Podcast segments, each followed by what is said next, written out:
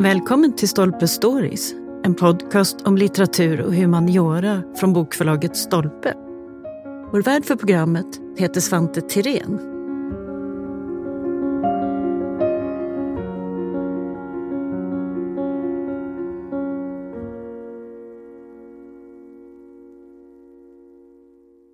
När man hör ordet tapet idag, då tänker de allra flesta på papperstapeter på rulle.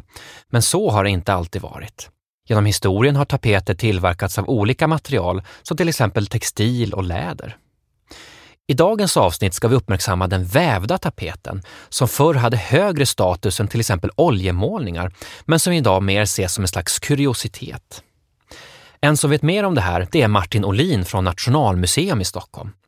Han är en av författarna till boken Tapeter genom tiderna, där ett kapitel handlar om paret Karl och Kristina Piper och deras mycket dyrbara vävda tapeter som de hade. De beställdes från Frankrike och de finns idag bevarade i Nationalmuseums samling. Vi ska nu få höra mer om varför vävda tapeter var så eftertraktade och hur 1600-talsmänniskorna upplevde dem. Ja, varmt välkommen hit Martin! Tack! Du är ju chef för forskningsavdelningen på Nationalmuseum och du har ju sysslat ganska mycket med den här tidsperioden också. Men vi kan väl börja med att reda ut, vad är en vävd tapet för någonting? Det är en bildvävnad kan man säga som är eh, oftast eh, stor och magnifik och hade sin storhetstid från högmedeltiden fram till 1700-talet ungefär. Och eh, den är vävd ungefär som eh, en, en matta med, med där man har fritt kan gestalta figurer och att man har möjlighet att komponera vilka bilder man vill. Så det är en textilväv. Det är därför som man hajar till som svensk, för tapeter tycker vi mest är papperstapeter. Därför måste man alltid säga vävtapet. Och det ska vara en väggbeklädnad i första hand? Det är det som är. Ja, de kan användas eh, faktiskt till eh, lite andra saker också, men, men framförallt så är det ju det såklart. Man hör ju lite olika ord. Gobeläng till exempel kallar man ofta det som hänger på väggen. Eh, men alla vävar är inte gobelänger. Ja, men de är, på, alltså på sätt och vis så är de det. Men det är så här att gobeläng, det betyder egentligen att det är någonting som kommer från Le Gobelin, som var den kungliga manufakturen i en del av Paris och den kallades för Gobelin för att ägarfamiljen hette det tidigare. Och den inrättades av Ludvig den XIV. Och den fick bara, det som vävdes där var bara till honom. Bara till kungen och han kunde ge bort det till andra kungar och så. Men det gick inte att beställa, någon annan fick inte beställa därifrån. Och då är vi konsthistoriker petiga och så säger vi att man får inte säga gobeläng om det inte är just därifrån, utan då säger man vävtapet. Så det är lite, det, det, det är liksom, konstra till det lite grann. Så vävtapet, det är det breda begreppet som eh, fångar in allt det här? Exakt. Just det. Och på den tiden sa man tapisseri, va? Det kunde man säga. Det var det franska ordet. Och eh, tapestry på engelska. Och det här är oftast ganska stora saker. Det är inte som en liten bonad man hänger upp på väggen, utan det här är rejäla pjäser. Det är ju på sätt och vis bonader, fast, fast lite som du säger, stö större och magnifikare oftast. Och ibland täcker de nästan hela väggen, va? Ja, de slog ju igenom kan man säga under högmedeltiden. Också som ett sätt att, så att säga, isolera mot drag. Och i de kamrar och salar där, där hovet vistades och aristokraterna vistades så blev det också lite mer ombonat, så att säga, att man täckte in med eh, de här vävda textilierna, vävda tapeter. Så det är inte bara vackert, det är också lite, lite mysigt faktiskt då? Ja, det kan man säga. Omge sig med de här textilierna.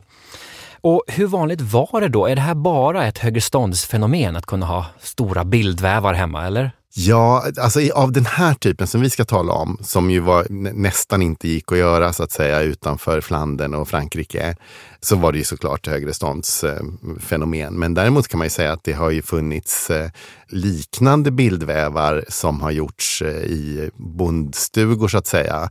Flamskvävnad brukar man tala om i Skåne och sådär. Det är ju egentligen samma teknik. Det är en enkel teknik egentligen. Det är, ju, det är en väv som man helt enkelt gör på fri hand mellan då varpen så tar man trådar och så gör man eh, inslag som man vill och kan göra då föreställande bilder eller mönster om man vill det. Så att det är en teknik som alltid har funnits. Men för att göra såna här lyxiga, fina, dyrbara vävda tapeter så krävs det en slags eh, superkompetens då, som inte fanns egentligen utanför de här centra i Nederländerna och så småningom Frankrike. Hur formgavs sådana här tapeter? Alltså vem, vem designade dem? Man kunde ha då en konstnär som bestämde hur bilden skulle se ut. Och när man var överens om det så gjorde man ofta, ofta var det en annan person som gjorde en så kallad kartong. Det vill säga en målad bild på papper ofta, eller någon slags väv, som var i naturlig storlek. Och den här kartongen togs sen till verkstaden där vävstolarna fanns. Och så kunde man göra på två sätt. Så man kunde ha en stående väv och då ritade vävarna upp konturerna på varpen och sen så kontrollerade de eh, Ibland hade de en spegel och ibland så tittade de helt enkelt på kartongen bara för att se färger och detaljer. Och så vävde man, och man väver alltid från baksidan så att man har en massa lösa trådar på den sidan som vävaren tittar på. Och så får vävaren ha en spegel eller gå runt och titta att det blir snyggt liksom på framsidan. Och Man kan också ha en liggande vävstol och då kunde man ha den här kartongen liggande under den så man kunde titta rakt ner på bilden samtidigt som man vävde motivet. Och då blir det ju spegelvänt. Och då kunde man ibland också skära sönder de här i remsor så man gjorde färdigt en 2-3 decimeter eller 3-4 decimeter i taget. Och sen tog man nästa remsa. Och de berömda kartongerna som finns på Victoria and Albert, alltså Rafaels kartonger till den stora tapet, tapeterna med eh, apostlagärningarna som finns i Sixtinska kapellet. De är faktiskt, har varit sönderklippta och sen ihopsatta igen. Men alltså först en konstnär som komponerar motivet, sen en som översätter det till en stor kartong som i sin tur kan då ställas inne i verkstaden och så kan vävarna ja. gå igång. Mm. Det är ju ett otroligt hantverksarbete som ligger bakom allt det här. Ja, och det är också så att man har lite Idag har man kanske lite svårt att förstå att det här var verkligen betydande konstverk. För att, för eftersom konstnären, så att säga, idé, den konstnären som kommer med bildidén, släpper ju processen. Oftast är det inte den konstnären som gör kartongen och det är inte den konstnären framförallt som väver, utan det blir att det tolkas liksom i några led. Men det var man inte så besvärad av under barocken. Det tyckte man, det blev inte så mycket sämre för det. Nu när vi pratar om det här så är det ju väldigt mycket ord och terminologi kring vävning och annat. Men om vi tar varp till exempel, vad, vad, är det för någonting? Ja, om du ser en vävstol framför dig så ser man att det är en massa så att säga, ofta ljusa trådar som går parallellt med varann. Och det är varpen, liksom basen. Och sen så det som man, de trådar som man liksom väver in då med, mellan varannan varptråd, det brukar man kalla för inslaget. Och i viss form av vävning så blir det som att det blir en, liksom ett rutigt mönster där man också ser varpen. Men när det gäller den här typen av vävda tapeter så trycker man till det så hårt så att man helt gömmer varpens bastrådar och att det är bara inslagets då ull och guld och silvertrådar som syns. Men det är ju samma teknik egentligen som om man väver en, en trasmatta. en trasmatta. Eh, ser man varpen i en trasmatta? Det gör man kanske. Ja, men, ja, man kan säga det är som att väva en trasmatta. Ja, men varpen är i alla fall själva stommen i väven som sen så att säga, bildlagret ja. byggs uppe på. Precis. Ja. Om vi tänker stormaktstidens Sverige. Sverige krigar som bara den och vill visa sig som en maktfaktor i Europa. Är det viktigt då med påkostad inredning och arkitektur? Ja, det blev ju det. Det, det kom ju nästan lite som en överraskning att vi vann var med och var med som vinnare av det 30-åriga kriget. Och det hela var ju lite genant för när det väl när det kom så att säga europeer till Stockholm så skämdes man lite för det som var enkla miljöer. Så det var en medveten politik att satsa på eh, de kungliga miljöerna särskilt då och eh, på inredningsföremål, på konstföremål. Och sen var ju aristokraterna, alltså de högadeln, väldigt känsliga för så att säga konkurrens och så, så att de hakade på det här och eh, försökte så att säga överträffa varann under, under många skeden. Så det var, var vi lite grann kusinen från landet som behövde fräscha upp sin image lite grann? Ja, man var var, vi var ju liksom den nya eh, makten bland stormakterna och eh, kunde inte falla tillbaka så att säga på det som fanns sen, sen renässansen utan behövde eh, börja från början. Och var det därför man också då importerade en smak utifrån istället för att eh, uppfinna en egen? Det har väl alltid varit så eh, på sätt och vis och det man kan säga är att om vi hade först i början av 1600-talet så hade vi tittat mycket mot Tyskland och Nederländerna och så, så blev det ungefär från 1650-60 så, så var det Frankrike som var idealet. Och det hängde ihop med att, att Frankrike som politisk makt under Ludvig XIV kom att bli så dominerande i Europa och därmed så kom allting som hade hög prestige Eller allt som kom från Frankrike hade hög prestige. Och det, man kan, det är mode men också lyxkonsumtion av alla möjliga slag. Litteratur och eh, politiskt system och så det som lever kvar lite fortfarande, att Frankrike är elegansens hemland. Det, blev ju, det gällde ju sedan hela 1700-talet och stor del av 1800-talet också. Men det började kan man säga om, omkring e, efter mitten av 1600-talet. Det där Frankrike befäster sin position som, som ledande smaknation i, Ja, i som ledande politisk nation också. Karl och Kristina Piper då, det är två omstridda och väldigt mäktiga personer. Hon väldigt förmögen arvtagerska och han så småningom en väldigt mäktig ämbetsman och politiker. Om vi börjar med Karl, var kom han ifrån? Han kom upp genom byråkratin kan man säga. Han tjän, gjorde så att säga en karriär som ämbetsman och blev en ovärderlig medhjälpare, rådgivare till Karl XII under första delen av hans tid som kung och följde med kungen i fält sen. Och det blev också slutet för han blev rysk krigsfånge och försvann bort i, i ryskt fängelse. En dramatisk livshistoria får man ja, säga. Och då Kristina Törne som hon hette som flicka då, hon hade, var arvtagare till en, kanske Sveriges största förmögenhet. Hennes pappa var skeppsredare, storhandlare, borgmästare i Stockholm. Och eh, Ehm, hon eh, brevväxlade med sin man mycket och de försökte hålla ihop sitt finansiella imperium då så att säga. Och de var också släkt eller ingift släkt med varandra från början. Så att det här var en slags, kan man säga, en koncentration av lite ny, uppkomlingar och nya pengar som sågs eh, med ganska sura ögon av de gamla så att säga högadeln. Så det var lite av ett eh, klassiskt resonemangsäktenskap? Ja, det kan man väl säga. Han var ganska mycket äldre och så, ja, men, men de var partners kan man säga på alla möjliga sätt. Och de hittar ihop, de är ett bra team tillsammans? Ja, det verkar ju så. Och det skvallras mycket om dem då. De blir liksom mäktiga personer som kan ha kungens öra och kan eh, gamla grevinnor och sådär få komma och ödmjuka sig och be om att Kristina Piper ska föra fram önskemål till kungen och sådär. Att de eh, får en, en, under några år i alla fall på 1690-talet en slags nyckelpositioner i Stockholm. Och så småningom som änka blir hon också väldigt mäktig, Kristina. Hon bygger flera gods och är ja, helt enkelt en, en inflytelserik figur i svenskt näringsliv. Och... Ja, det hör ju lite till den här historien faktiskt, att hon, hon bestämmer sig för att flytta hela familjens förmögenhet till Skåne och etablerar ett stort godsinnehav i Skåne som sen går eh, till, inte bara så att säga till Piper-familjen utan också till hennes dotter, döttrar och sådär som har andra adelsnamn.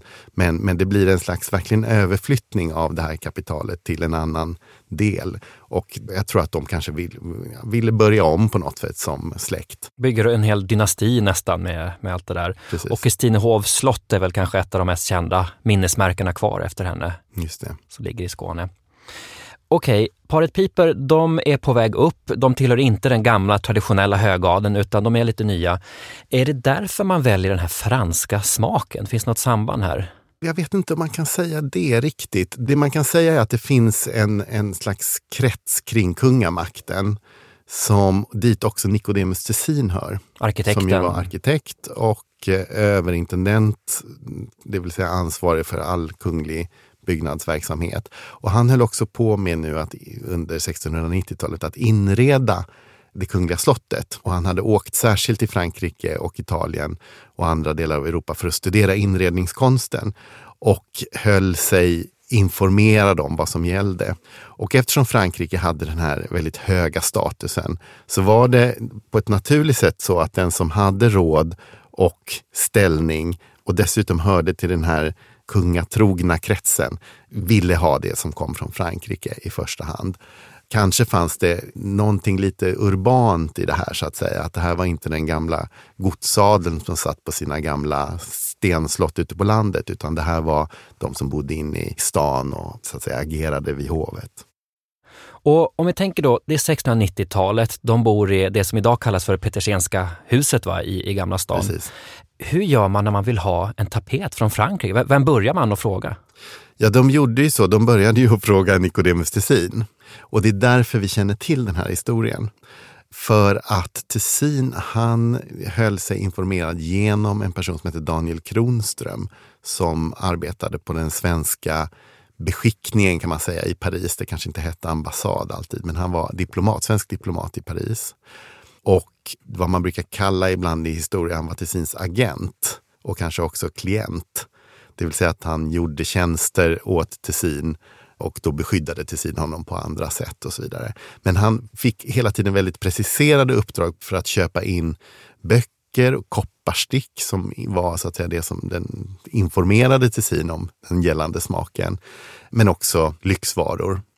Och då, de här som ville köpa, de förstod att om vi ska kunna göra det här, man kunde inte bara skicka iväg en beställning på måfå, utan det gällde att ta reda på vem som så att säga kan leverera. Och det behövdes nog också att man hade en person på plats och den personen var då Daniel Kronström. Så en kunglig arkitekt och en nästan ambassadör så att säga på plats, det, det är det man behöver för att kunna göra själva beställningen. ja, men, åtminstone i det här fallet var det så. Och då var det så att de, här, de skrev långa brev till varandra eh, Nicodemus Tessin och Daniel Kronström. Och de här finns bevarade. Och de har getts ut, inte precis hela texterna, men en stor del av texten gavs ut på 1960-talet. Och det här är en jättebra källa då till den som vill studera vad som händer i 1690-talets Stockholm och, i, och Paris. Men tapeterna då, innan man börjar väva så måste de ju formges, man bestämmer hur de ska se ut. Hur, hur går det där till?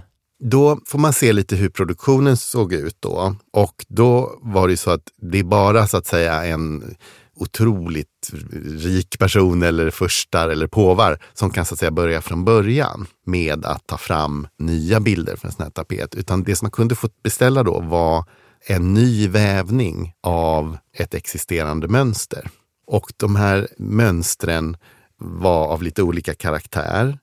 Och de baserades ibland på målningar eller på målade förlagor eller så var de så att säga gjorda som tapeter. Och då brukar man kalla dem för kartonger, då, det som var själva designen. Förlagan liksom? För, ja, som, man, som vävarna vävde efter. Och eh, i det här fallet så var det så att Kronström kastade blickarna på den kungliga manufakturen i Beauvais och Beauvais är en stad idag känd för sin budgetflygplats, men som ligger en tio mil norr om Paris på väg mot Flandern. Och då var det så att när man etablerade den här manufakturen så var det tanken att man kunde, skulle rekrytera då vävare och deras familjer som skulle komma från nuvarande Belgien alltså och eh, slå sig ner där i tapetmanufakturen. Och där hade man då tillgång till ett antal olika mönster. Och visst är det så att det är sviter oftast, det är inte bara en, utan man ska följa flera scener sådär? Tanken är, man får tänka vad ska man ha de här till? Jo, man har ett tomt rum. Om man har varit på ett svenskt 1600-talsslott någon gång så kan man ibland tycka att det ser lite ödsligt ut. Det är, kanske är stuck i taket och sådär och sen så är det bara vita väggar och fönster. Och då var ju principen den att det man, när man skulle vistas på det här slottet så hängde man upp tapeter mellan fönstren på de väggfält som fanns. Och de kunde vara av lite olika längd, höjd och bredd. Och så var det naturligtvis i hela Europa. Och det där ställde till problem då, för att idealet är ju att de var lika stora väggfält och att man hade lika stora tapeter och kunde hänga upp dem som man ville. Men i praktiken så var det nästan alltid så att det var problem. Så även om man hade sex tapeter och sex väggfält så passade de inte riktigt. Det var något som var för litet och plötsligt satt en dörr där som var i vägen och sådär. Och man höll på väldigt mycket med att vika och skarva och ibland skära sönder och sådär för att de skulle passa till de rum som de skulle då utsmycka. Och i deras hus så var rummen lite mindre va, än i Frankrike?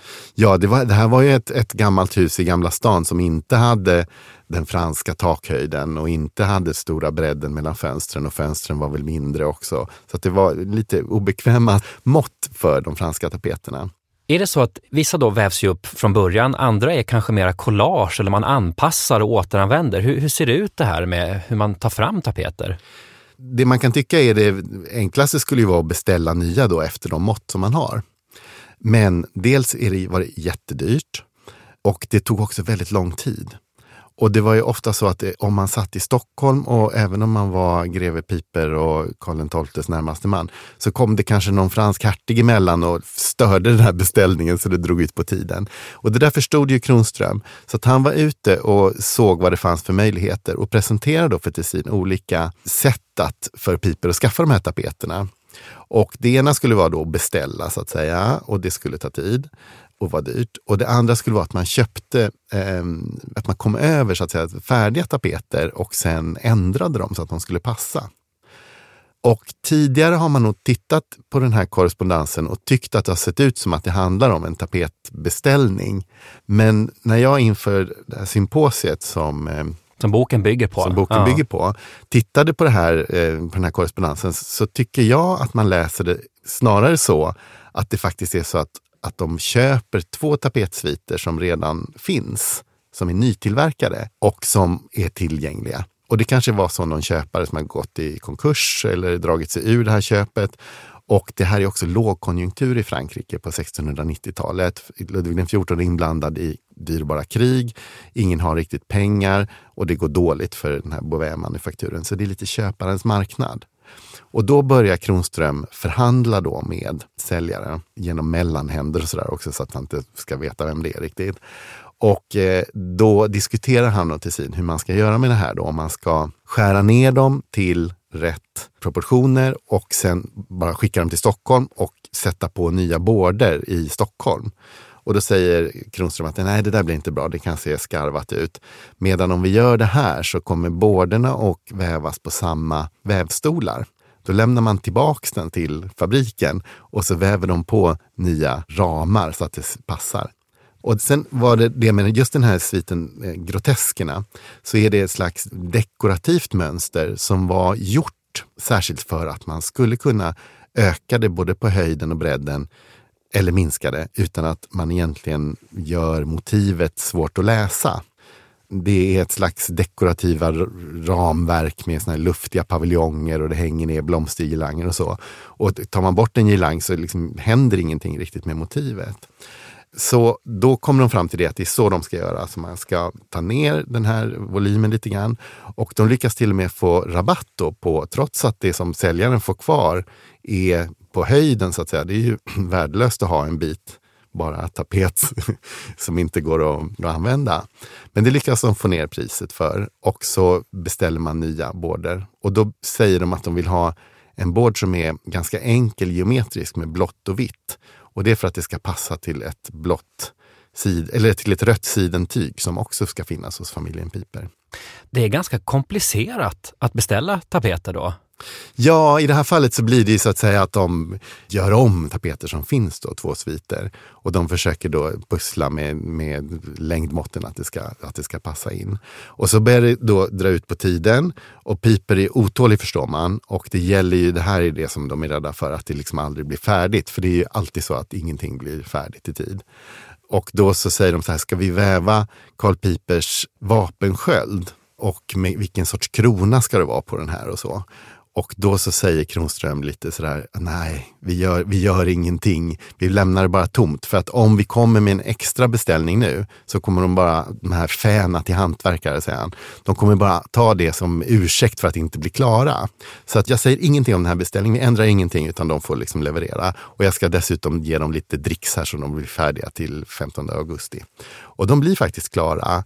Och när tapeterna väl kommer ångrar han sig lite och säger att ah, vi kanske kunde ha vävt in det här namnskiffret ändå. Men de kommer här då tillfixade och man skickar dem till Stockholm. Och i Stockholm blir Piper jättenöjd och Tessin blir till och med lite avundsjuk själv. För de här skulle ha passat fint i Tessinska palatset, skriver han. De här tapeterna, när man tittar på såna här textiler och de här mönstren så är det kanske svårt för oss idag att läsa dem och förstå lite vad, vad motiven är. Men kunde den här tidens människor, de flesta, förstå vad, vad det var för någonting på dem?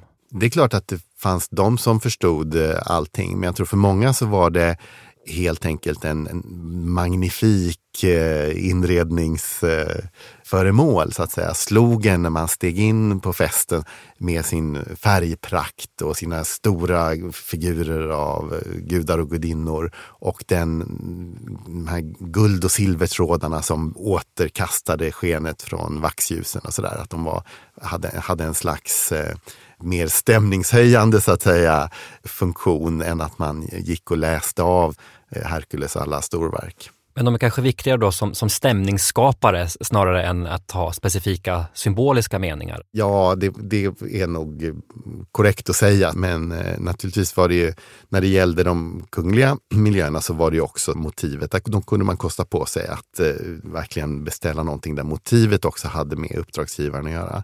Så det som, när de hade haft de här kontakterna med manufakturen i Beauvais så gav sig ju Tessin och eh, Kronström och Karl XI på att beställa helt nygjorda tapeter med Karl XIs fältslag under det skånska kriget. Och då vävdes i Beauvais då tapeter med slaget i Lund och slaget vid Landskrona och två till som så småningom kom till Stockholm, som finns på husgerådskammaren idag.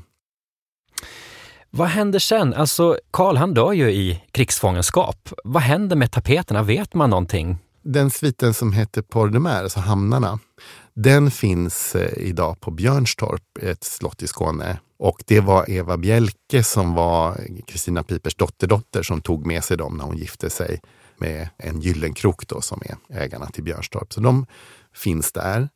Och den andra, den här grotesksviten, den har, var länge borta. Och då för några år sedan så dök det upp en sån här svit med fyra tapeter i grotesksviten i konsthandeln i New York. Och de hade de här röda och blå borden som beskrivs i korrespondensen. Och de hade också tomma vapensköldar utan namnskiffer då. Som vi vet också att de här piperska tapeterna hade. Och de är också lite mindre än de här högsta, största vävningarna av det här mönstret brukade vara.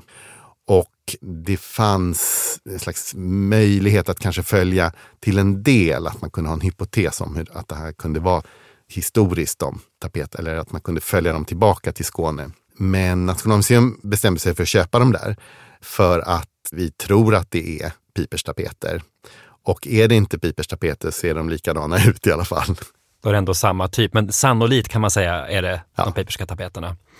Nu hänger de här tapeterna i Nationalmuseum i ett rum där tillsammans med en fantastisk säng också, Nils Bjelkes säng. Vad tycker du är viktigt att veta och ta med sig för slags kunskap den här typen av textilier från stormaktstiden? Ja, när vi bestämde att de skulle hänga så där tillsammans så är det för att vi dels ville rama in den här sängen med någonting som hade samma höga prestigevärde så att säga i sin samtid. Och då var det egentligen bara vävda tapeter som kunde komma i fråga. Men vi vill också berätta om det franska Europa där ideal för mode och eh, livsstil och lyxkonsumtion spreds från Frankrike på olika sätt. Och och eh, då är det intressant att konstatera lite grann att Nils Bjelke och Carl Piper, då, de här ägarna till de här föremålen, var fiender till varann och verkligen representerade olika saker. Eh, Bjelke, den gamla högadeln och eh, Piper, en, en uppkomling och de var i konflikt med varann. Men de var båda, tyckte båda så att, säga, att det var Frankrike som var idealet. Aha.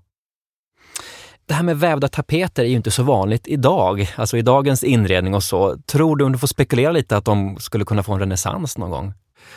tekniken har ju använts eh, i, lite, det har kommit och gått så att säga. Det fanns kring 1900 så gjordes det ganska mycket fina vävda tapeter i lite jugendstil då. Handarbetets vänner och sådär arbetade och gjorde sådana här. Och sen gjordes det faktiskt mycket på 30-40-talet också som med liksom modernistiska motiv. Och sen så har det ju varit för offentlig utsmyckning har ju bildvävnader haft en slags eh, lite speciell roll. Så där. Som i riksdagshuset så hänger det ju en, man kan, vågar kanske kalla det vävtapet, en bildväv som föreställer ett skärgårdslandskap i, i dimma. Och det kan man väl säga är en, en miljö med hög, hög prestige. Så lite grann så finns den här kanske traditionen kvar. Eh, jag har lite svårt att se att det skulle komma på bred front snart, men, eh, men man vet aldrig. Men i publika rum kan man säga, där, där återkommer de i lite olika former, bild, bildvävarna? Ja, precis. Och de har ju också en faktiskt en praktisk roll då, eh, inte så mycket kanske isolera mot drag, men det är också bra för akustik. Så man kan se det just i miljöer där man behöver kunna kontrollera akustiken lite grann. Och kanske igen samma som förr, att, att skapa lite värdighet, lite atmosfär och, och stämning. Ja. ja. Så småningom kommer ju papperstapeten och som vi sa, alltså när man hör ordet tapet idag, då tänker ju de allra flesta på, på just papperstapet på rulle. Men vävda tapeter, alltså det finns ju så enormt många olika variationer av det här. Är det ett lite osynligt kulturarv skulle du säga? Ja, men det kan man nog säga. Det är ju så att de är de är ljuskänsliga. Så när de finns på museer så är man ofta lite då försiktig med att hänga fram allihopa på en gång och i tydligt dagsljus och sådär. Så det är väl så att för att bevara dem så har de blivit lite osynliga också. Så just att det är ett känsligt material, det gör ju också att man kan helt enkelt inte av praktiska skäl visa dem lika. Ja, så är det väl. Och sen så tror jag att, att många faktiskt ändå tycker att de är lite svåra att förstå. Vad är det här för någonting? Vad har det varit för någonting? Det är stora skrymmande pjäser med massor. Ja, så är det också att det, tar, att det tar upp mycket väggyta för museer som kanske vill visa mycket annat också. Piperska tapeterna är ju väldigt spännande att läsa om, men vad hoppas du att man ska forska mer om kring det här med vävda tapeter och textiliernas eh, betydelse? Jag hoppas att man ska kunna lära sig mer om vad de faktiskt betydde som konstverk i sin tid och att de kan bli integrerade i vår bild av konsthistorien. Där de ju ofta sorteras bort lite som just ett slags inredningsföremål, dekorativa föremål. Men där de hade en status som ofta överträffade de gamla mästarmålningarna och eh, av konstnärer som är kända idag. Men, men oljemålningar kostade mycket mindre då än, än tapeter. Och det, allting är inte bara pris, men det är också, det, det visar så att säga den, det värde som de hade då är disproportionerligt mot hur vi behandlar dem idag. Ja, det finns väldigt mycket kvar att lära helt enkelt. Ja, men stort tack för att du kom hit Martin. Tack.